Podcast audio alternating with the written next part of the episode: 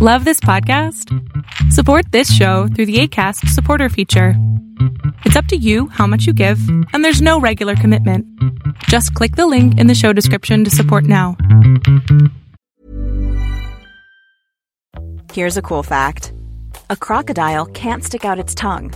Another cool fact you can get short term health insurance for a month or just under a year in some states. United Healthcare short term insurance plans are designed for people who are between jobs, coming off their parents' plan, or turning a side hustle into a full time gig.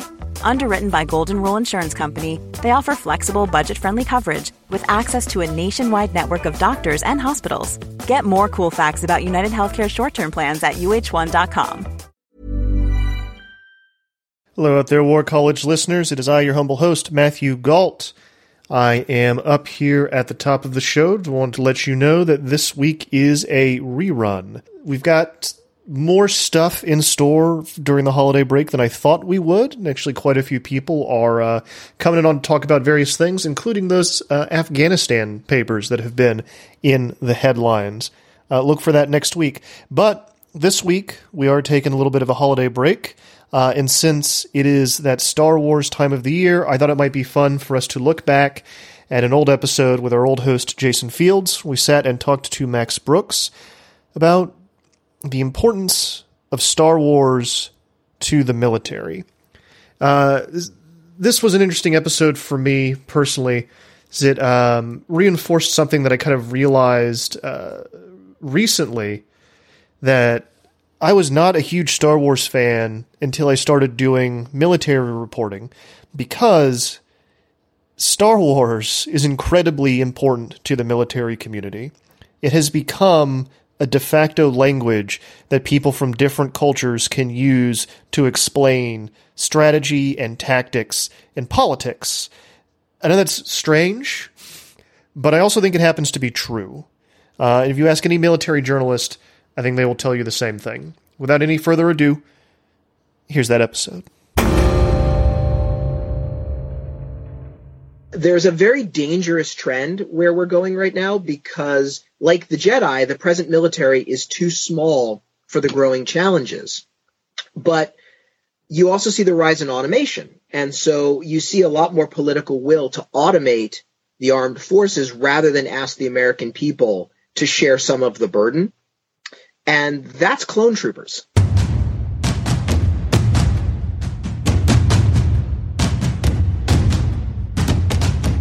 You're listening to War College, a weekly podcast that brings you the stories from behind the front lines. Here are your hosts, Matthew Gault and Jason Fields.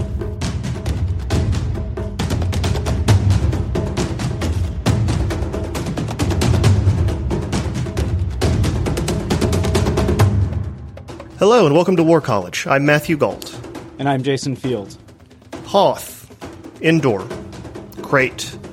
Names that, to a certain portion of the population, mean childhood, fun, and war. Yes, this week on War College, we're going to talk Star Wars and military strategy. It's the subject of a new book, Strategy Strikes Back How Star Wars Explains Modern Military Conflict. Here to help us with the subject are two of the book's editors, Matt Cavanaugh and Max Brooks. Cavanaugh is a non-resident fellow at the Modern War Institute at West Point and a U.S. Army strategist. Brooks is also a non-resident fellow at the Modern War Institute, as well as the best-selling author of World War Z and the Harlem Hellfighters. Uh, Max, Matt, thank you both so much for joining us. Good to be here. No, I'm super excited to be here. Well, not as excited as we are to, to, to be able to nerd out on Star Wars with, you know, honest to God military strategists. Can you tell us a bit about the project? You know, what it is, what what was the kind of the thought process behind it? Maybe I should kick off because it, it, I was actually it, the, the inception comes at a time where I where I intersected with your show. I had been teaching at West Point for three years, and after that, I served in an assignment in a headquarters in Korea.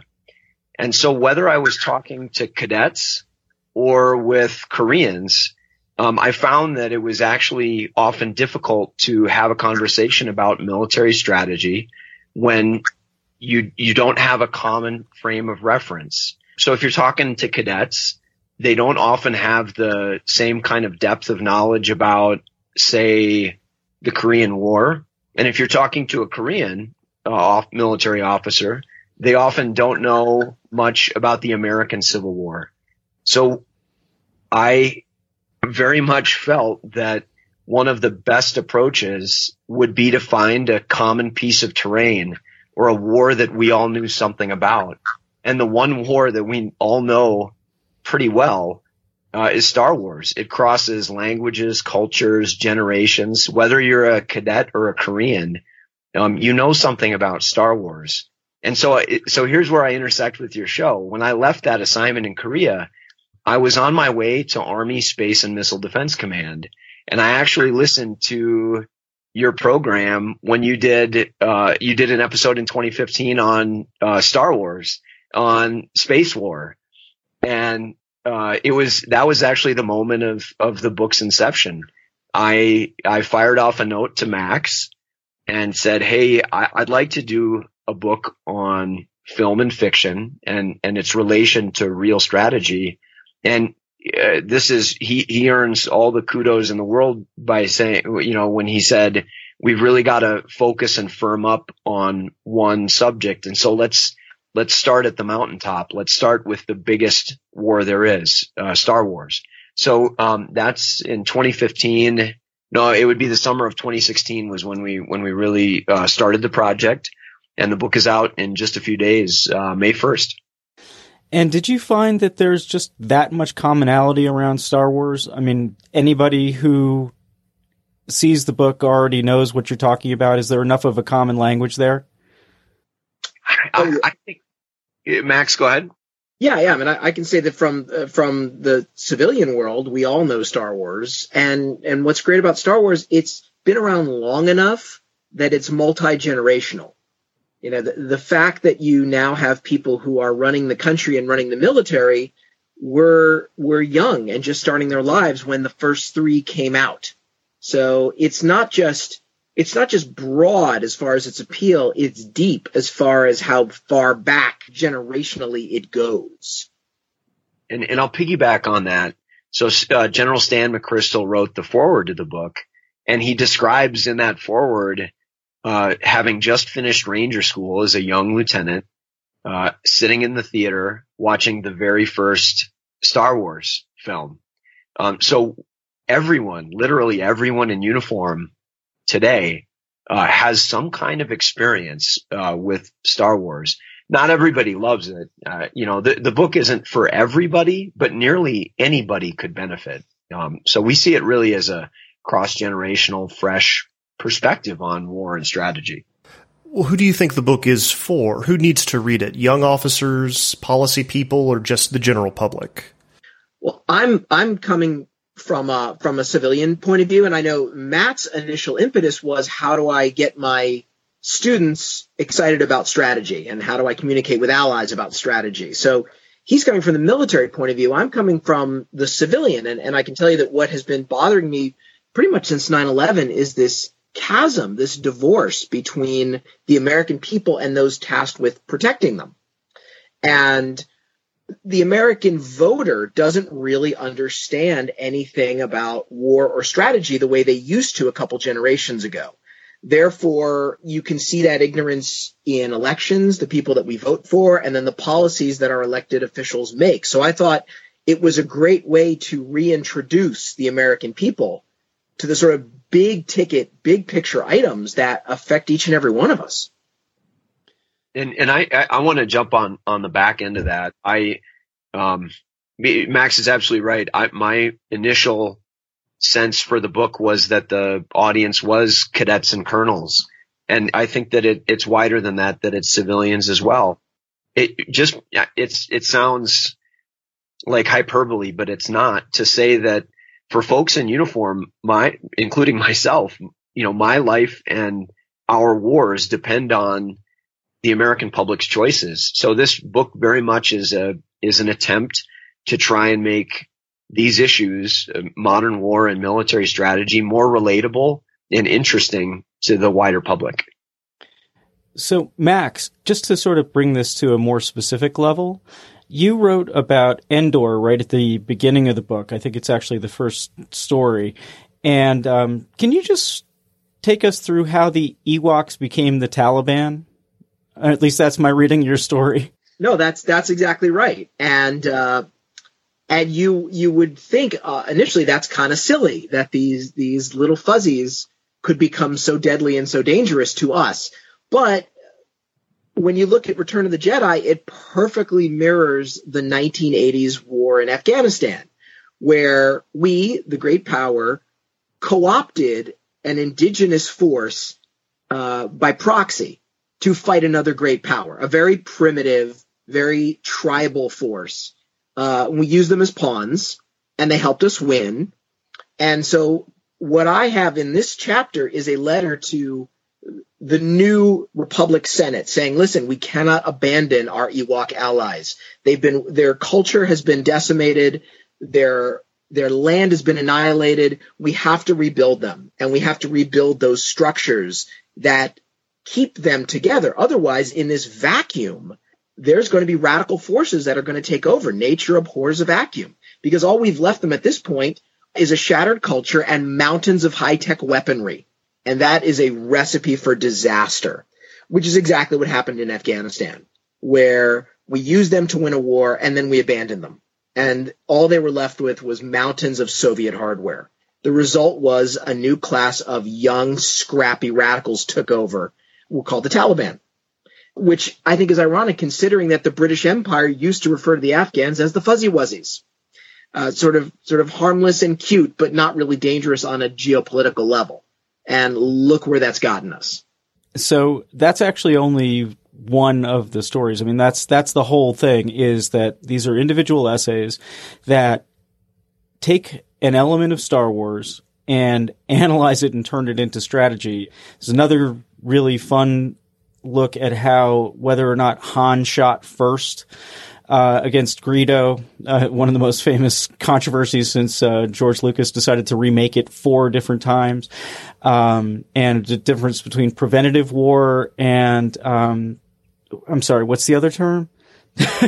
Preemptive war, preemptive strike, uh, and um, uh, so that actually brings me to one other question, which is how much did these writers know about Star Wars and the Star Wars universe, because I'm assuming that most of them started from a standpoint of knowing a lot about strategy.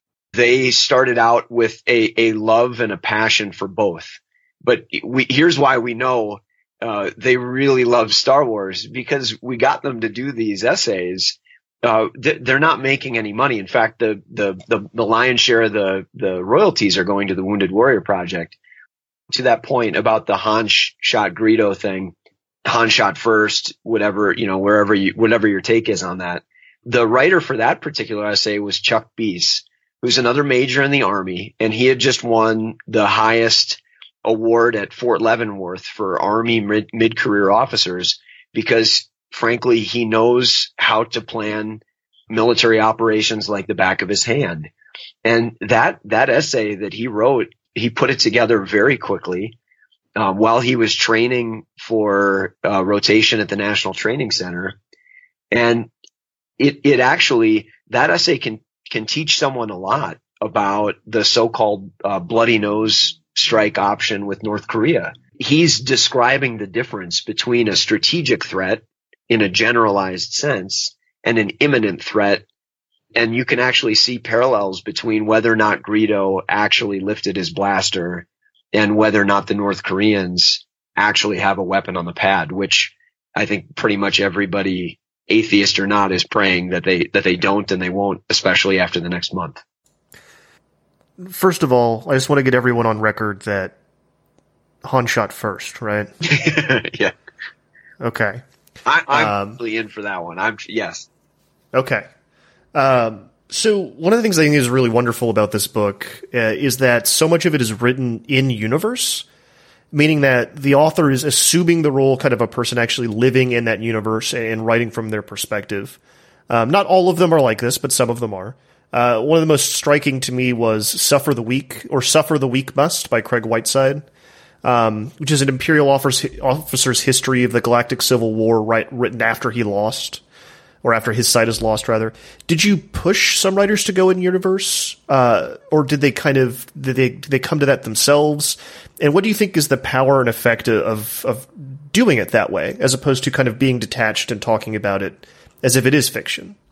Well, I, I think that no, we didn't really push anybody to do anything. I think it was sort of if you have a passion for this project, uh, go for it. You could you could see that people had been thinking about their essays for quite some time, and the advantage of writing, uh, the really of writing from the character in that universe is it is it humanizes them because the thing about Star Wars is that the the movies exist as the primary source material. You know, it's not like the, there were there were books and then there was a movie.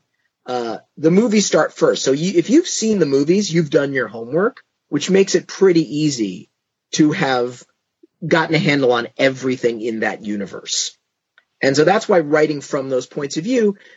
I mean, how many of us have have had these conversations with other people or in our heads? How many of us have imagined what if we were an imperial officer writing the after action report? Or what would it be like if you were Tarkin's aide de camp and you had to deal all, with all this? Uh, so putting yourself in their shoes is a pretty easy thing to do because at some point or another, we've all lived it. And, and we, we totally, we very much did not straitjacket anybody. Um, in fact, actually, when I, when I received drafts, I was, I was surprised a little bit at uh, what some people were capable of. I mean, I, I know what the stereotype is. Uh, you know, short haircuts, type A. Um, and one of one of our writers, uh, Colonel Liam Collins, who's the the Modern War Institute's director at West Point, has a PhD in international relations from Princeton, and his dissertation was on counterinsurgency theory. And he he wrote a scene uh, with with dialogue of a group of imperial officers talking through different counterinsurgency strategies, which is a 180 degree turn from the horrible, horrifying academic writing you might find in his dissertation. And I'm sure that he would actually agree with that. That's not a knock. This book, in a lot of ways, for for him and a lot of us, it was our opportunity to get out of our policy writing, our military writing, and our academic writing and write for fun, translate normally kind, somewhat dusty ideas and, and make them more interesting and relevant to a, to a wider audience.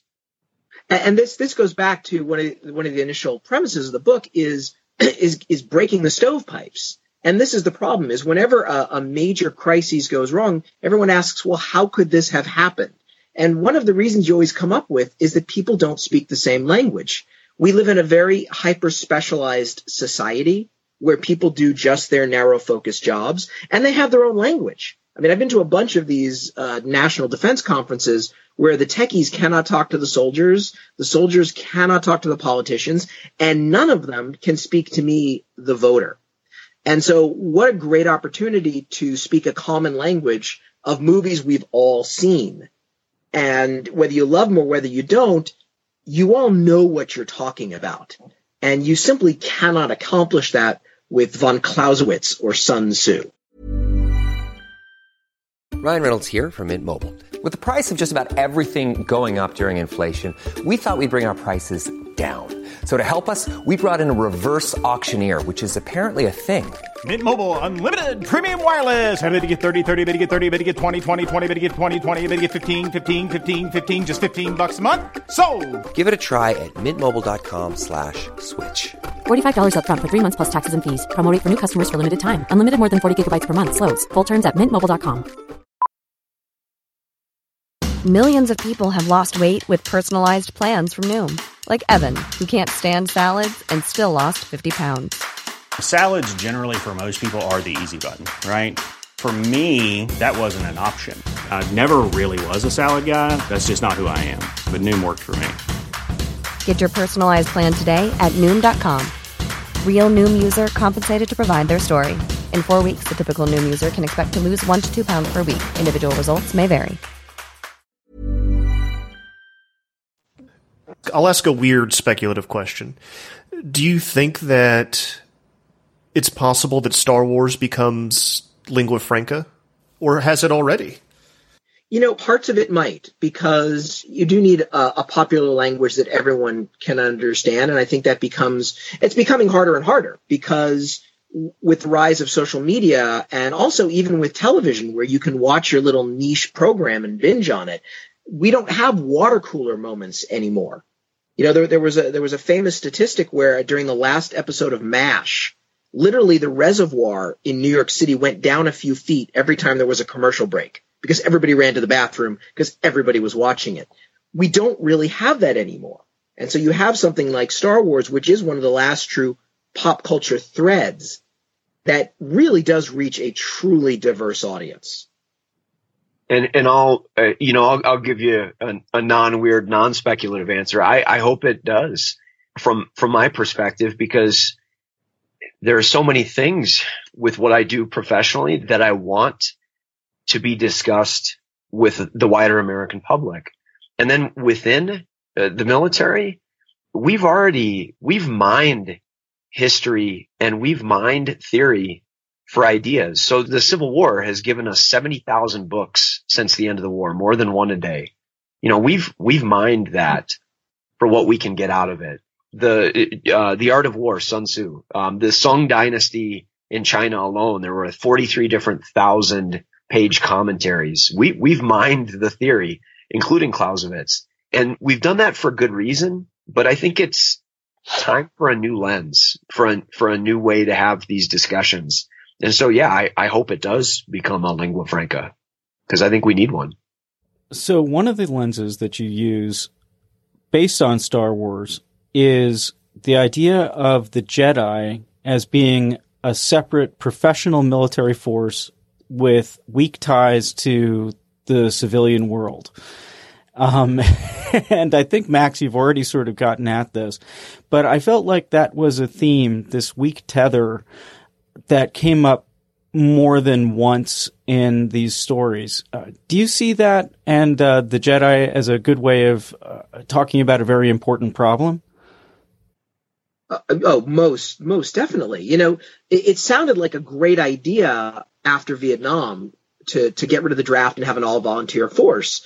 And, you know, during the, the relatively peaceful Reagan years, that was great. And even during the nineties, that seemed like a great idea. But we're, we're, we're in the midst of what is turning out to be two full decades of constant war. And we're seeing the toll it is taking on our military and we're seeing the lack of participation on the part of the American people. And it is, it is truly dangerous. A few years ago when I was at uh, the SCUSA conference up at West Point, I used the term, uh, warrior class and I said, we're in danger of creating a warrior caste.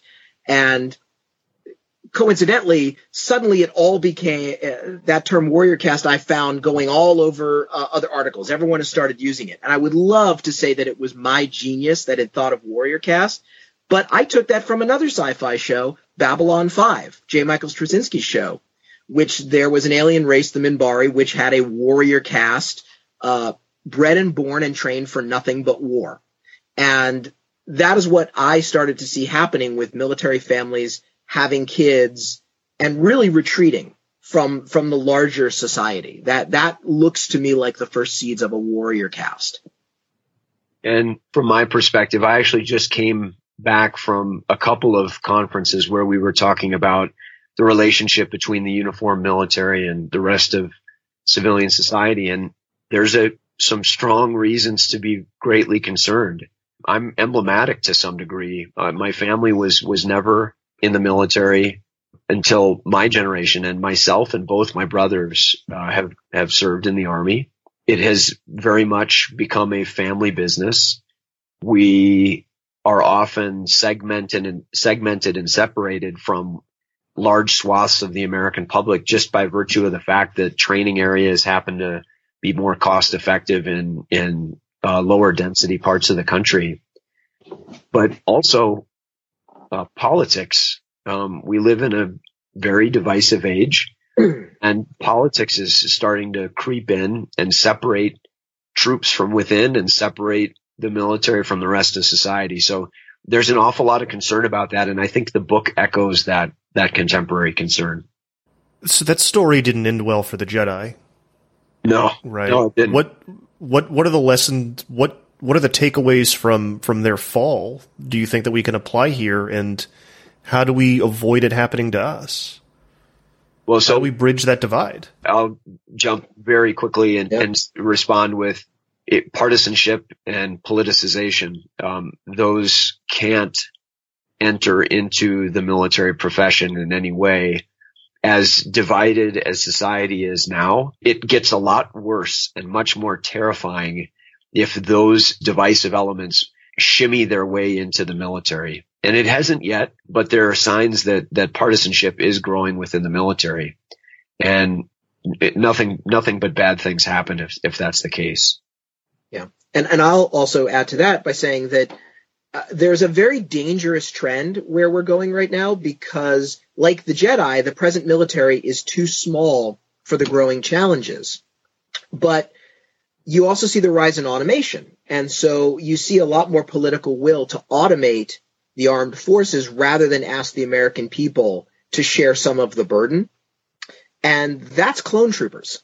That's why they did the clone army was, was the Jedi Council and the Republican Senate did not want to spread out some of the suffering and the burden on the rest of, of the population. So a clone army seemed efficient and simple, which is exactly how you have an automated force possibly in our world. And yet, just like the clone troopers, that automated force can one day be hacked. It's so strange the way that you guys talk about it, though. Uh, you know, most people think of the prequels in particular as George Lucas kind of losing it, and you're making him sound prescient. Yeah, I I, I disagree. Actually, uh, just to throw my two cents in there and irritate Star Wars fans, hardcore ones. I think those movies are great, and it's exactly for these these kinds of discussions. Oh yeah, no, I know. I'm going to jump in and say that that I think it's time for us to look back at those three movies and see what Lucas was trying to do. Certainly now, when we look at the new movies that are coming out, which are very tame and very safe and ergo very profitable, uh, but the fir- those those prequels have so much to say about the world we're living in. They, they came out at a time when things were peaceful and calm, uh, and yet now, when we talk about situations where democracy is inefficient, dictatorship gets things done, demo- you know, eh, they shake things up, so to speak. Uh, there's a lot of very dangerous threads. I keep thinking back and forth to Natalie Portman's line where she says, "So this is how democracy dies." To thunderous applause. Okay, so you've convinced me of everything except for Jar Jar Binks, but we can leave that to something else. Jar Jar Binks does not escape criticism in our book. You'll you'll find several layered elements that that take on Jar Jar. But that's you know that's kind of the fan you, you know, those first three episodes when George Lucas went back, um, I see why fans didn't love him. But if you're looking for lessons for modern war and military strategy, there's actually, like we, you guys were just saying, there's an awful lot there. So once you get past Jar Jar, there's a lot of goodness under there. And yet Jar Jar was, was, uh, uneducated and well-meaning and helped elect a dictator. And isn't that how dictators get elected all over the world? I love it when, yeah. Max has a lot of the takes on Jar Jar. Yeah, if it weren't for Jar Jar, we wouldn't have gotten Palpatine. Right. And yet, isn't that isn't that how dictators rise all throughout history? Is sort of unthinking, well-meaning people say, "Wow, we're really in a crisis," but you know, this guy seems to have all the answers. So uh, I, I, think we should give him the sword. Okay, well now I'm completely convinced. Um, I'm rewatching the movies tonight. Uh, blah blah blah blah blah. But I think they're good. I like them. okay. All right. Well, let's just uh, get to that. Actually, brings me to my next question, which is: If you are a strategist, can you make Star Wars point out any lesson you want to? Or are there certain lessons built into the movies that are immutable by themselves? You know, you're not going to get a lot out of the Jawas. Um, but you do have to obey some sort of basic, I think, common sense rules and set aside the things that just don't apply. I'm not going to be able to just wave my hand and get someone to agree with me. Persuasion is, is going to be more difficult in the real world than if you're a Jedi in Star Wars. But I, I do think generally there are some good lessons that we can pick up, you know, about others, lessons that we can pick up about ourselves, you know, as a mirror or a magnifying glass um, on our own world, and some lessons about strategy. And the lessons about strategy, really, fiction and film uh, can force you to think, what would I do in this given circumstance? To some extent, Max's book, World War Z, is fantastical. You know, it, it's not real, but it does force me to think about what I would do as a military strategist in the face of a uh, growing and spreading global pandemic. And my next assignment is actually at U.S. Northern Command to protect the homeland. And so I'll actually be thinking about those things. Similarly, in the, in the, in the, in the book, Admiral James Stavridis, the former Supreme Allied Commander in Europe, wrote about essentially answering the question, how do you beat a Death Star when you can't possibly build one yourself? That's the essential problem if you're a rebel. And that's the essential problem on a modern battlefield if you're facing the United States. And for those of us wearing the American flag, it's, that's a perspective that we really need to adopt more and more if we're going to be successful. I would say from a, from a civilian citizen point of view that the, the, the average American needs to step up and start thinking harder about big issues and because the times have changed. And and we see this now. We see that the, that the world has changed in a way that would have been inconceivable in the 90s and i think about lena dunham's character in girls hannah who basically said i don't give a shit about anything but i have an opinion about everything. And that's cute for a bygone era but the the world has become too complex and too dangerous for the citizens of the world's most powerful democracy not to give a shit about anything. All right. Well, one final question, and it's it's related to the earlier one, but is there a single important lesson that you would like someone to take away from the book? I wrote the epilogue, and while we don't take our films seriously, we do take strategy seriously. And so we wanted to make strategy relatable and interesting. But if you look carefully at the movies and you start to list the characters that, that die in the films, you know, war demands death.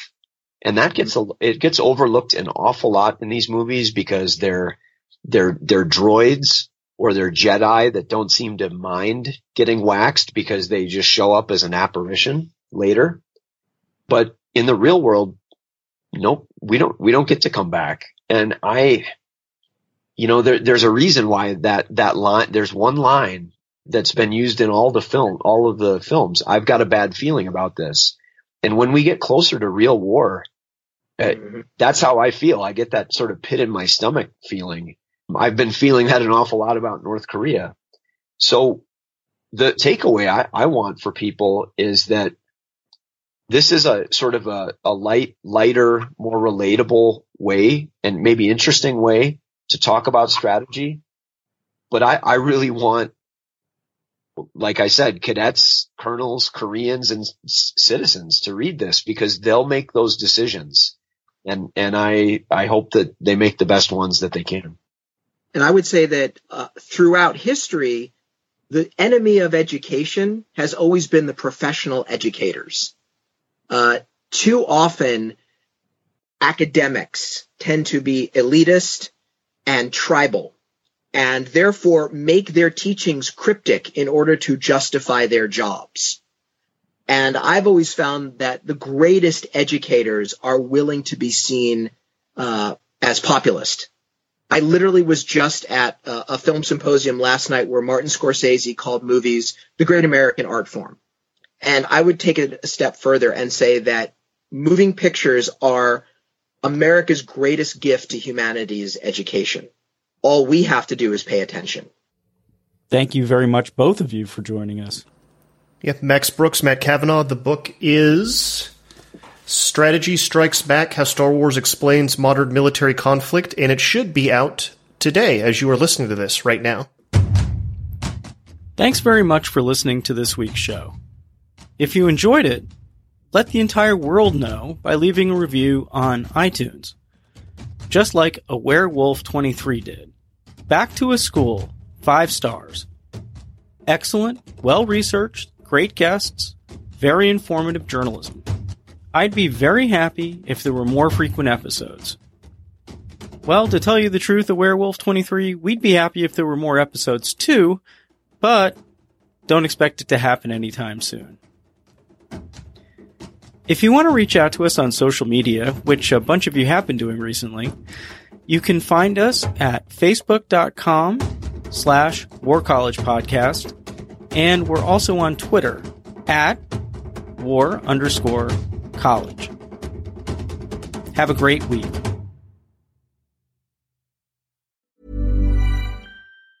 Planning for your next trip? Elevate your travel style with Quince. Quince has all the jet setting essentials you'll want for your next getaway, like European linen, premium luggage options, buttery soft Italian leather bags, and so much more. And it's all priced at 50 to 80% less than similar brands. Plus, Quince only works with factories that use safe and ethical manufacturing practices. Pack your bags with high-quality essentials you'll be wearing for vacations to come with Quince. Go to quince.com slash trip for free shipping and 365-day returns.